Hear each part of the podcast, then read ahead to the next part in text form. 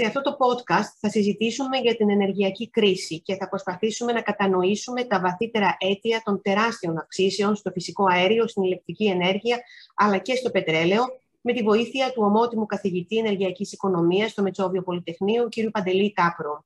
Κύριε Κάπρο, σας ευχαριστώ πάρα πολύ, κύριε καθηγητά, που είστε μαζί μας σε αυτό το podcast για να μας βοηθήσετε να δούμε τι πραγματικά συμβαίνει με τις αυξήσεις των ε, τιμών.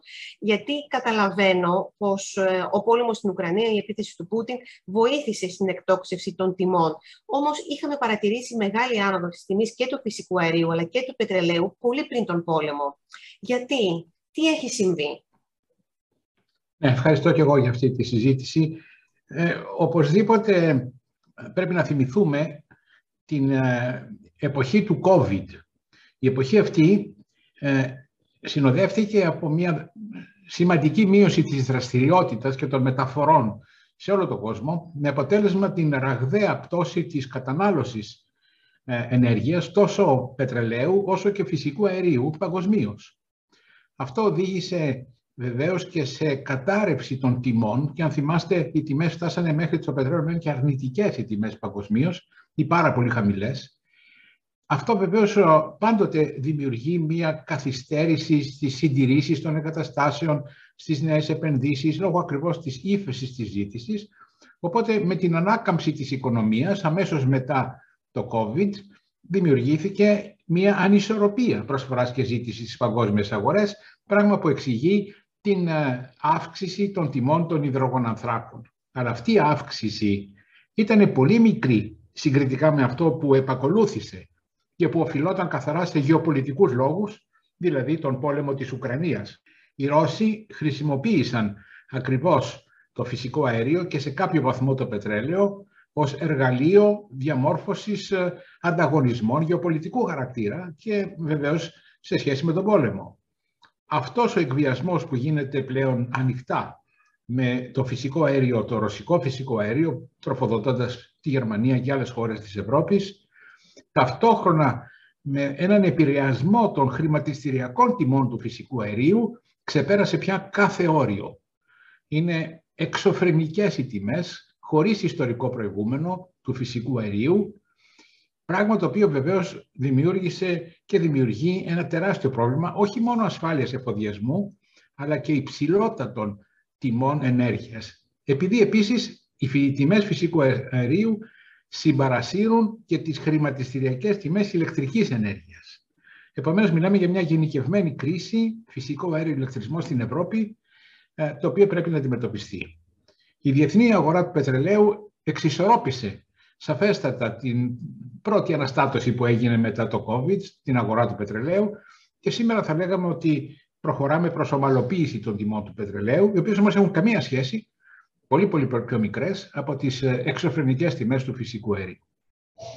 Εδώ έχουμε να κάνουμε, επειδή υπάρχει επάρκεια σε πετρέλαιο ή επειδή οι χώρες ε, οι αραβικές που έχουν, όπως είναι η Σαουδική Αραβία και τα λοιπά, έχουν πετρέλαιο, ο ΟΠΕΚ μπορεί και το δίνει, άρα δεν έχουμε θέμα προβλήματος ζήτησης ε, και προσφοράς εν αντιθέσει με το φυσικό αέριο, μας λείπει φυσικό αέριο. Ε, είναι πάρα πολύ δύσκολο να το αντικαταστήσουμε και εξαιτίας της μεταφοράς του από το ρωσικό, να αντικαταστήσουμε το ρωσικό φυσικό αέριο. Ε, κοίταξτε, οι αγορές οπωσδήποτε εξαρτώνται και από την φυσική ισορροπία μεταξύ προσφοράς και ζήτησης, αλλά εξαρτώνται πάρα πολύ από τις προσδοκίες. Από αυτό δηλαδή που περιμένει κανείς για το επόμενο ε, σύντομο μέλλον. Ε, στον τομέα του πετρελαίου υπάρχει μία προεξόφληση ε, οπωσδήποτε μιας ε, άνετης ισορροπίας προσφοράς ζήτησης στο πετρέλαιο και διαμόρφωσης των αποθεμάτων και βεβαίως αυτό συνοδεύεται και από το ότι οι ασιατικές αγορές δεν έχουν αναπτυχθεί πάρα πολύ στο μεταξύ. Ενώ η παραγωγή πετρελαίου αποκαταστάθηκε εκεί που κάπως υστερούσε αμέσως μετά το COVID. Στο φυσικό αέριο έχουμε σαφέστατα πρόβλημα, το οποίο μεταφράζεται και στις προσδοκίες, στην επάρκεια σε παγκόσμιο επίπεδο της ε, τροφοδοσίας του υγροποιημένου φυσικού αερίου. Φτάνει το υγροποιημένο φυσικό αέριο, δεν υπάρχει επιβολία, αλλά οριακά. Και το υγροποιημένο φυσικό αέριο, το LNG, είναι πολύτιμο για την Ιαπωνία είναι πολύτιμο για τις ασιατικές αγορές και βέβαια είναι το μόνο επιπλέον αέριο που μπορεί να βρει κανείς για να υποκαταστήσει το ρωσικό φυσικό αέριο. Επομένως, η προσδοκία, η αναμονή ότι το ρωσικό φυσικό αέριο θα σταματήσει στο πλαίσιο της γεωπολιτικής έντασης και προεξόφληση της δυσκολίας να βρεθεί το επιπλέον υγροποιημένο φυσικό αέριο είναι αυτό που ε, οδηγεί την εξωφρενική αύξηση των χρηματιστηριακών τιμών του φυσικού αερίου. Δεν πρέπει όμως να μην αναφέρουμε ότι σαφέστατα υπάρχουν παιχνίδια σε αυτή την χρηματιστηριακή αγορά φυσικού αερίου, τη λεγόμενη TTF. Είναι μια αγορά που ε, πλέον θα μιλάμε για εκμετάλλευση αυτής της έντασης και αυτών των προσδοκιών από κάποιους που κερδοσκοπούν ε, στο πλαίσιο αυτό. Γι' αυτό και έρεται πια η εμπιστοσύνη σε αυτές τις χρηματιστηριακές αγορές φυσικού αερίου στην Ευρώπη. Θα ήθελα και αυτό, κύριε καθηγητά, να μας το εξηγήσετε. Ε, αυτό λίγο, ξέρετε, μου θυμίζει ε, αυτό που συνέβη στην οικονομική κρίση τότε με τα χρηματιστήρια και με τα ομόλογα, το οποίο είναι εξαιρετικά τρομακτικό. Τώρα, στο θέμα του, του φυσικού αερίου, τι σημαίνει το χρηματιστήριο για το φυσικό αέριο; Να σας πω, παραδοσιακά οι τιμές του φυσικού αερίου ήταν συνδεδεμένες με τις τιμές του πετρελαίου και η προμήθεια φυσικού αερίου παραδοσιακά στηριζόταν σε μακροχρόνια συμβόλαια με τιμές συνδεδεμένες με αυτές του πετρελαίου. Όμως, από το 2015 περίπου και μετά, η ισορροή μεγάλων ποσοτήτων υγροποιημένου φυσικού αερίου, κυρίως από τις ΗΠΑ και το Κατάρ, σε πολύ χαμηλότερες τιμές, οδήγησε σε ανταγωνισμό. Ε, έσπασαν τα παραδοσιακά συμβόλαια προμήθειας, τα μακροχρόνια με βάση το πετρέλαιο και πολύ γρήγορα δημιουργήθηκαν αυτόνομες χρηματιστηριακές αγορές φυσικού αερίου, τα hubs, gas hubs όπως λέγονται στην Ευρώπη, και τα οποία πλέον ε, αποτελούν τον δίκτυ τιμών με βάση το οποίο μεταβάλλονται οι τιμές στο πλαίσιο των διαφόρων συμβολέων προμήθειας φυσικού αερίου. Ένας τέτοιος δείκτης είναι ο TTF του Άμστερνταμ και το οποίο συγκέντρωσε πολύ μεγάλη ρευστότητα και είναι σήμερα ο βασικός δείκτης πάνω στους οποίους αναφέρονται τα συμβόλαια στον τομέα της τιμολόγησης του φυσικού αερίου στην Ευρώπη. Όλα αυτά είναι πολύ σημαντικά και μέσω αυτού, ξέρετε, επί πολλά χρόνια η Ευρώπη κατάφερε να έχει πάρα πολύ χαμηλές τιμές φυσικού αερίου εγώ θυμάμαι ότι ήταν και, μπορώ να σας πω, και 30% πιο φθηνό το φυσικό αέριο από το πετρέλαιο. Και σε περιόδους που και το πετρέλαιο ήταν πολύ οικονομικό. Σε περιόδους που το πετρέλαιο είχε 70 λεπτά. Ε, ναι. Και ξαφνικά βλέπουμε το φυσικό αέριο να εκτοξεύεται. Ναι, βεβαίως. Το φυσικό αέριο πάντα ήταν πιο φθηνό από το πετρέλαιο, αλλά παρακολουθούσε τις διακυμάνσεις του πετρελαίου. Βιώνουμε πια, εδώ και ένα χρόνο, περίπου 1,5 χρόνο, την πλήρη απεξάρτηση των τιμών του φυσικού αερίου από αυτές του πετρελαίου. Όταν αυτό γινόταν τα προηγούμενα χρόνια, πρώτου COVID, χάρη στο υγροποιημένο αέριο, η Ευρώπη ε, ε, εξοικονόμησε πολλά δισεκατομμύρια ευρώ στο κόστος της ενέργειας και αυτό εξηγεί σαφέστατα και κάποια αφέλεια κατά κάποιο τρόπο στην Ευρώπη, νομίζοντας ότι αυτό το άφθονο και φθηνό φυσικό αέριο θα ήταν για πάντα. Δηλαδή, ε, σαφέστατα αποκοιμήθηκε λόγω της αγοράς, λόγω των πολύ χαμηλών τιμών η ευρωπαϊκή πολιτική στο θέμα της ασφάλειας εφοδιασμού για το φυσικό αέριο και του ελέγχου των αγορών φυσικού αερίου. Έγιναν απόλυτα χρηματιστηριακές, έγινε μεγάλη εξάρτηση από το ρωσικό αέριο και το υγροποιημένο ε, χωρίς να γίνει μεγάλη προσοχή, μεγαλύτερη προσοχή από ό,τι έπρεπε στην ασφάλεια εφοδιασμού. Και έτσι η Ευρώπη και ιδίως η Γερμανία ευνηδιάστηκε από την ε, χρησιμοποίηση του φυσικού αερίου στο πλαίσιο της γεωπολιτικής έντασης από τη ρωσική πλευρά. Τώρα μπορεί να υπάρξει παρέμβαση, μπορεί να υπάρξει παρέμβαση των κρατών ε, στην, στη χρηματιστηριακή αυτή, θα έλεγα, σε αυτό το ανεξέλεγκτο ε, χρηματιστηριακό πάρτι των υπερκερδών μπορούν τα κράτη να παρέμβουν. Ε, μιλάμε για την χρηματιστηριακή αγορά φυσικού αερίου, έτσι. Ε, ε αυτό... Φυσικού αερίου. Ε, γι' αυτό μιλάμε ναι. και θα περάσουμε μετά και στο θέμα των υπερκερδών της ηλεκτροπαραγωγής, να μας το εξηγήσετε ναι. και αυτό. Ναι, ναι. Ε, εδώ λοιπόν μιλάμε για μια κατάσταση ε, περισσότερο εκμετάλλευσης αυτής της ε, αβεβαιότητας με την αγορά φυσικού αερίου, προφανώς από αυτούς που εμπορεύονται πολύ βραχυχρόνια συμβόλαια παραγόγων, ε, χρηματιστηριακών παραγόγων στο φυσικό αέριο. Εκεί υπάρχει οπωσδήποτε κάποια κερδοσκοπία, αλλά ε, κανένας δεν ξέρει τις λεπτομέρειες, ούτε ξέρει, ούτε υπάρχει και έλεγχος χρηματιστηριακός. Ξέρετε, το TTF του Άμστερνταμ δεν υπόκειται σε έλεγχο της κεφαλαίου αγοράς όπως τα άλλα χρηματιστήρια. Είναι παράδοξο. Ε, και είναι λοιπόν μια αγορά που είναι σκοτεινή. Ε, η ίδια η Ευρωπαϊκή Επιτροπή δεν γνωρίζει τι συμβαίνει ακριβώς εκεί. Αλλά αυτό που είναι ο κοινός τόπος, ε, πλέον που έχει γίνει κοινός τόπος σε όλες τις ευρωπαϊκές κυβερνήσεις, είναι ότι δεν μπορεί να συνεχιστεί να είναι αυτή η ασταθής και με εξωφρενικές τιμές αγορά TTF η βάση της πληρωμής των ποσοτήτων φυσικού αερίου που χρειάζεται η Ευρώπη. Και γι' αυτό το λόγο έχει τεθεί επιτάπητος και με πρωτοβουλία και της ελληνικής κυβέρνησης, αλλά και άλλων, ε, να βρεθεί μια λύση. Τεχνικά είναι πολύ δύσκολο. Και νομικά και τεχνικά. Είναι δύσκολο θέμα αυτό, γιατί μιλάμε για παρέμβαση σε χρηματιστήρια. Ε, βεβαίως υπάρχει ένας τρόπος, υπάρχει ένα άρθρο της Ευρωπαϊκής Συνθήκης, το περίφημο 122, σε καταστάσεις έκτακτης ανάγκης, όπου η Ευρωπαϊκή Ένωση μπορεί να βάλει πλαφόν ε, στην, προμήθεια, στην τιμή της προμήθειας φυσικού αερίου και υπάρχουν ακριβώς σκέψεις αυτές τις μέρες και αναλύσεις και επεξεργασίες προς αυτή την κατεύθυνση. Να δούμε όμως πώς θα εξελιχθούν. Τώρα, ε, ακούμε και μιλάμε και για τα υπερκέρδη της ηλεκτροπαραγωγής. Γιατί ε, το φυσικό αέριο παρέσυρε και τις τιμές ηλεκτρικής ενέργειας που έχουν φτάσει και αυτές στα ύψη. Παρόλο που για την παραγωγή ηλεκτρικής ενέργειας, και διορθώστε με αν κάνω λάθος, δεν χρησιμοποιείται μόνο φυσικό αέριο ή σε κάποιες περιπτώσεις χρησιμοποιείται σε μικρό ποσοστό το φυσικό αέριο. Έτσι δεν είναι. Και ξαφνικά βλέπουμε και αυτές τις τιμές να εκτοξεύονται.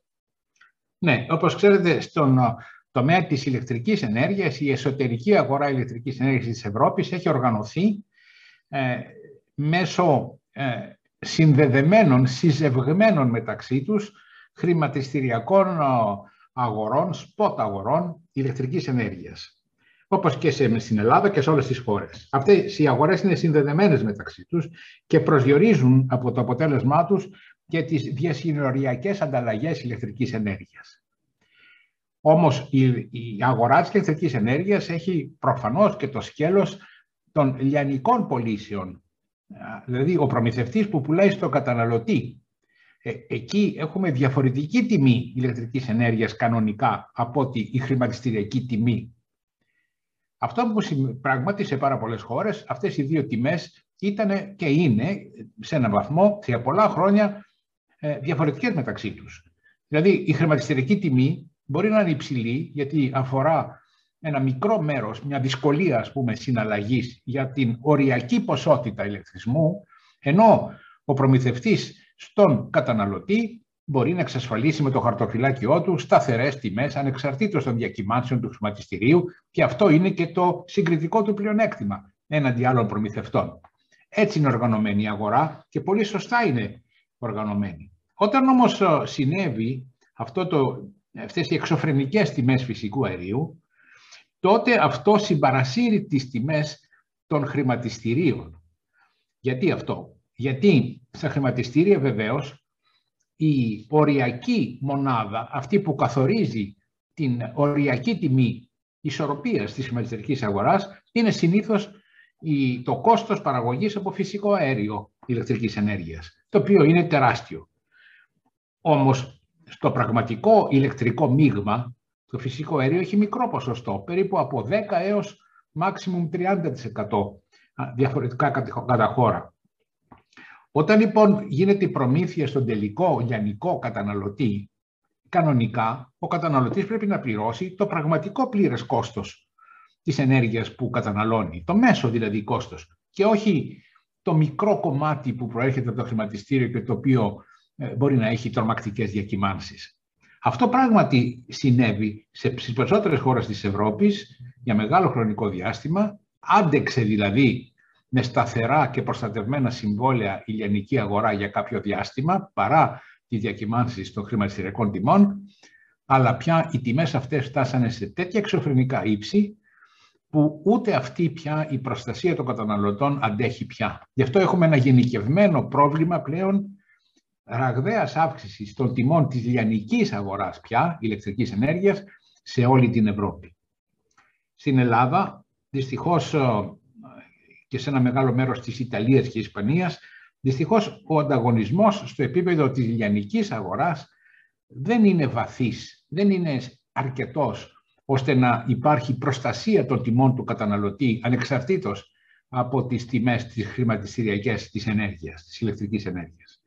Στην ουσία δηλαδή έχουμε μικρούς μικρούς μεταπολιτές και έναν μεγάλο πολιτή που λέγεται ΔΕΗ, ο ανταγωνισμός των οποίων είναι πολύ περιορισμένος, με αποτέλεσμα στην πράξη να υπάρχει σχεδόν μια αυτόματη μετακύληση των χρηματιστηριακών τιμών ηλεκτρικής ενέργειας στον τελικό καταναλωτή στην Ελλάδα και σε αρκετό ποσοστό στην Ιταλία και την Ισπανία. Αυτό όμως δεν συνέβαινε, όπως είπα πριν, στις περισσότερες άλλες χώρες της Ευρώπης. Τώρα, οι εξωφρενικές τιμές φυσικού αερίου οδήγησαν στο να μην αντέχει πια η προμήθεια ηλεκτρικής ενέργειας στην εξασφάλιση σταθερό τιμό στον καταναλωτή παντού. Αυτό λοιπόν αφύπνισε όλες τις ευρωπαϊκές χώρες και προσπαθούν να βρουν μια λύση συγκράτησης των τιμών ηλεκτρικής ενέργειας, δηλαδή αποδέσμευσης των τιμών ηλεκτρικής ενέργειας από τις τιμές φυσικού αερίου. Σε αυτό το αντικείμενο η Ελλάδα το σκέφτηκε πολύ νωρίτερα και ετοίμασε ένα μηχανισμό για την αποδέσμευση αυτή, ο οποίος μηχανισμός είναι αυτός που προτείνει η Ευρωπαϊκή Επιτροπή να εφαρμοστεί για όλες τις χώρες σήμερα. Είναι ο μηχανισμός που ξεκίνησε να εφαρμόζεται από 1η Ιουλίου και στην ουσία ε, άτυπα χρησιμοποιείται και προηγουμένως. Σε τι έγκυται αυτό; Έγκυται στο εξής. Οι τεχνολογίες ηλεκτροπαραγωγής, οι διάφορες, ανανεώσιμες πηγές, υδροελεκτρικά, αλλά και λιγνίτης, έχουν κόστος παραγωγής, πλήρες κόστος, ανά κιλοβατόρα, χαμηλότερο από την οριακή τιμή παραγωγής από φυσικό αέριο. Πολύ χαμηλότερο, λόγω των εξωφρενικών τιμών φυσικού αερίου. Όμως, αυτές οι τεχνολογίες εισπράττουν στην πραγματικότητα μέσω της χρηματιστηριακής αγοράς τις υψηλότατες τιμές που καθορίζονται από τις τιμές φυσικού αερίου. Χωρίς το κόστος τους, το πλήρες κόστος με ανάκτηση κεφαλαίου να είναι ε, ανάλογο. Δηλαδή έχουν ένα υπερέσοδο. Δηλαδή έσοδο μονάδα κιλοβατόρας πολύ παραπάνω από το πλήρες τους κόστος που χρειάζονται για να ανακτήσουν την επένδυσή τους και όλα των ειδών τα κόστη τους. Αυτό το υπερέσοδο είναι πια τεράστιο. Η Ελλάδα λοιπόν τι έκανε, ε, συλλέγει, συλλαμβάνει στην ουσία με έναν αυτόματο μηχανισμό αυτά τα υπερέσοδα και με αυτά τροφοδοτεί το Ταμείο Ενεργειακής Μετάβασης, έτσι λέγεται, το οποίο μαζί με άλλους πόρους ανακυκλώνει τα χρήματα αυτά στο καταναλωτή μέσω επιδοτήσεων. Αυτό το έκανε και πριν από την 1η Ιουλίου, αλλά την 1η Ιουλίου πια το κάνει πολύ οργανωμένα και αυτόματα. Αυτό λοιπόν λέγεται ε, ανακύκλωση, άλλοι το λένε ουρανοκατέβατων κερδών, γενικότερα να το λέμε πιο απλά υπερεσόδων, το οποίο δεν ζημιώνει σε καμία περίπτωση τις τεχνολογίες ηλεκτροπαραγωγής, ίσα ίσα τις αμείβει όπως έπρεπε, στο πλήρες τους κόστος, αλλά συγχρόνως μέσω αυτού του μηχανισμού αποφεύγεται ο καταναλωτής να πληρώνει για όλη την ενέργεια το υπερβάλλον κόστος που προέρχεται το φυσικό αέριο, αλλά αυτό που πληρώνει να πλησιάζει προς το πραγματικό μεσοσταθμισμένο κόστος του ηλεκτρικού μείγματος που χρησιμοποιεί. Αυτό λοιπόν το μηχανισμό που εγκρίθηκε με, πολλές, με μεγάλη επιτυχία από την Ευρωπαϊκή Επιτροπή στην Ελλάδα, καμία άλλη χώρα δεν το έχει εφαρμόσει, το προτείνει τώρα η Ευρωπαϊκή Επιτροπή επισήμως να εφαρμοστεί σε όλες τις χώρες της Ευρώπης.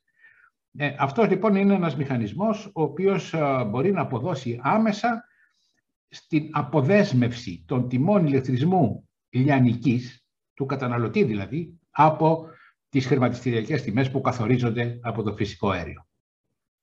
Τώρα, κύριε καθηγητά, βλέπουμε ότι ο πόλεμος δεν έχει ορατό τέλος, να το πω έτσι. Ε, η εκτίμησή σας είναι ότι αυτή η κατάσταση στην αγορά της ενέργειας θα παραμείνει έτσι, δηλαδή θα πρέπει να μάθουμε να ζούμε τα επόμενα χρόνια με τόσο εξωφρενικά υψηλές τιμές παρά τις παρεμβάσεις, παρεμβάσεις και τις ευρωπαϊκές κυβερνήσεις στον να ελεγχθεί, να ελεγχθούν όλοι οι παράγοντες που μπορούν να εισχροκερδούν ε, εις βάρος των, των πολιτών όταν τους, θα παραμείνει έτσι, δηλαδή θα πρέπει να μάθουμε να ζούμε τα επόμενα χρόνια με τόσο εξωφρενικά υψηλές τιμές παρά τις παρεμβάσεις και της, του ελληνικού κράτους αλλά και της Ευρωπαϊκής Επιτροπής; Και το δεύτερο σκέλος του ερωτήματός μου είναι ε, το πάθημα θα μας γίνει μάθημα, πρέπει δηλαδή να υπάρξει μόνιμη και ουσιαστική παρέμβαση πια και από, την, από τους ευρωπαϊκούς θεσμούς αλλά και από τις εθνικές κυβερνήσεις στο να, ελεγχθεί, να ελεγχθούν όλοι οι παράγοντες που μπορούν να εσχροκερδούν ε, εις βάρος των, των πολιτών όταν τους, δι, τους δοθεί η ευκαιρία. Ε, είναι, είναι τρεις, τρία ερωτήματα στην ουσία, να τα πάρουμε τη σειρά. Ε, η αβεβαιότητα είναι τεράστια και εξαρτάται από τις γεωπολιτικές εξελίξεις. Επομένως, κανείς δεν μπορεί να ξέρει τι θα γίνει, πόσο θα διαρκέσει αυτή η κρίση των τιμών φυσικού αερίου ε, και τι θα γίνει στη συνέχεια. Κάλλιστα μπορούμε να δούμε να σταματάει ο πόλεμος και να επανέρχονται στο φυσιολογικό τους επίπεδο οι τιμές. Μπορεί όμως να δούμε και το αντίθετο, να ε, κρατήσει ο πόλεμος ή ο ανταρτοπόλεμος, όποια μορφή πάρει, πολύ καιρό, και αυτό να συμπαρασύρει τις τιμές ή να διατηρηθεί μια ένταση των τιμών φυσικού αερίου για μεγάλο χρονικό διάστημα. Κανείς δεν το ξέρει αυτό, ούτε μπορεί να το φανταστεί. Δεν έχουμε, έχουμε τρομακτική αβεβαιότητα. Το δεύτερο όμως είναι το εξής. Το μάθημα που πρέπει να πάρει η Ευρώπη, το ανέφερα πριν, ήταν, είναι να μην έχει εμπιστοσύνη ε, στο να παίξει τόσο κρίσιμο ρόλο στην ασφάλεια εφοδιασμού και το κόστος ενέργειας της Ευρώπης το φυσικό αέριο. Ήταν λάθος, ήταν μια... Αποκοιμήθηκε η Ευρώπη στην ουσία που αμέλησε το θέμα της ασφάλειας εφοδιασμού, αμέλησε την επίπτωση στο κόστος ενός προϊόντος όπως το φυσικό αέριο, από το οποίο εξαρτάται από εισαγωγές και μάλιστα ολιγοπολιακές εισαγωγές και το οποίο εξάρτησε τα πρώτα χρόνια της πράσινης μετάβασης. Γι' αυτό λοιπόν το νέο σενάριο πολιτικής της Ευρωπαϊκής Ένωσης που λέγεται Repower EU σαφώς ε, προβλέπει άμεσα την μείωση της κατανάλωσης φυσικού αερίου παντού. Την επιτάρχηση των ανανεώσιμων πηγών ενέργειας, την επιτάχυνση του πράσινου υδρογόνου, του βιομεθανίου, όλων των τεχνολογιών και των τρόπων ώστε να μετριαστεί η εξάρτηση από το φυσικό αέριο και αυτό είναι η θετική απάντηση της Ευρώπης ε, στο πρόβλημα της αβεβαιότητας και ανασφάλειας με το φυσικό αέριο που αμελήθηκε. Αυτό λοιπόν ε, γίνεται και στο πλαίσιο μάλιστα της επιτάχυνσης της πράσινης μετάβασης, δηλαδή της ε, αλλαγής ώστε να μειωθούν οι εκπομπές αερίων του θερμοκηπίου σε όλους τους τομείς της ενέργειας. Άρα το προσαρμοσμένο πια Repower EU είναι ένας οδικός, σαν το που οδηγεί βεβαίως και το ελληνικό ΕΣΕΚ που θα φτιαχτεί, ώστε να υπάρξει η θετική απάντηση. Εσχροκέρδεια που λέτε, το, το θέμα της εσχροκέρδειας θέλει προσοχή. Δεν είναι προφανές ότι υπάρχει εσχροκέρδεια με την έννοια έτσι τη λαϊκή ή την δικαστική του όρου αυτού. Δεν νομίζω ότι υπάρχει κάποιος που μπορεί να, να ας, το πούμε, να καταδικάσει δικαστικά ε, κάποιους που κάνουν εσχροκέρδια στο TTF του Άμστερνταμ, διότι εκεί είναι νόμιμο αυτό που κάνουν, αφορά ακριβώς τις ε, προσδοκίες μιας τρομακτικής αβεβαιότητας με την αγορά φυσικού αερίου, αλλά και στον ηλεκτρισμό.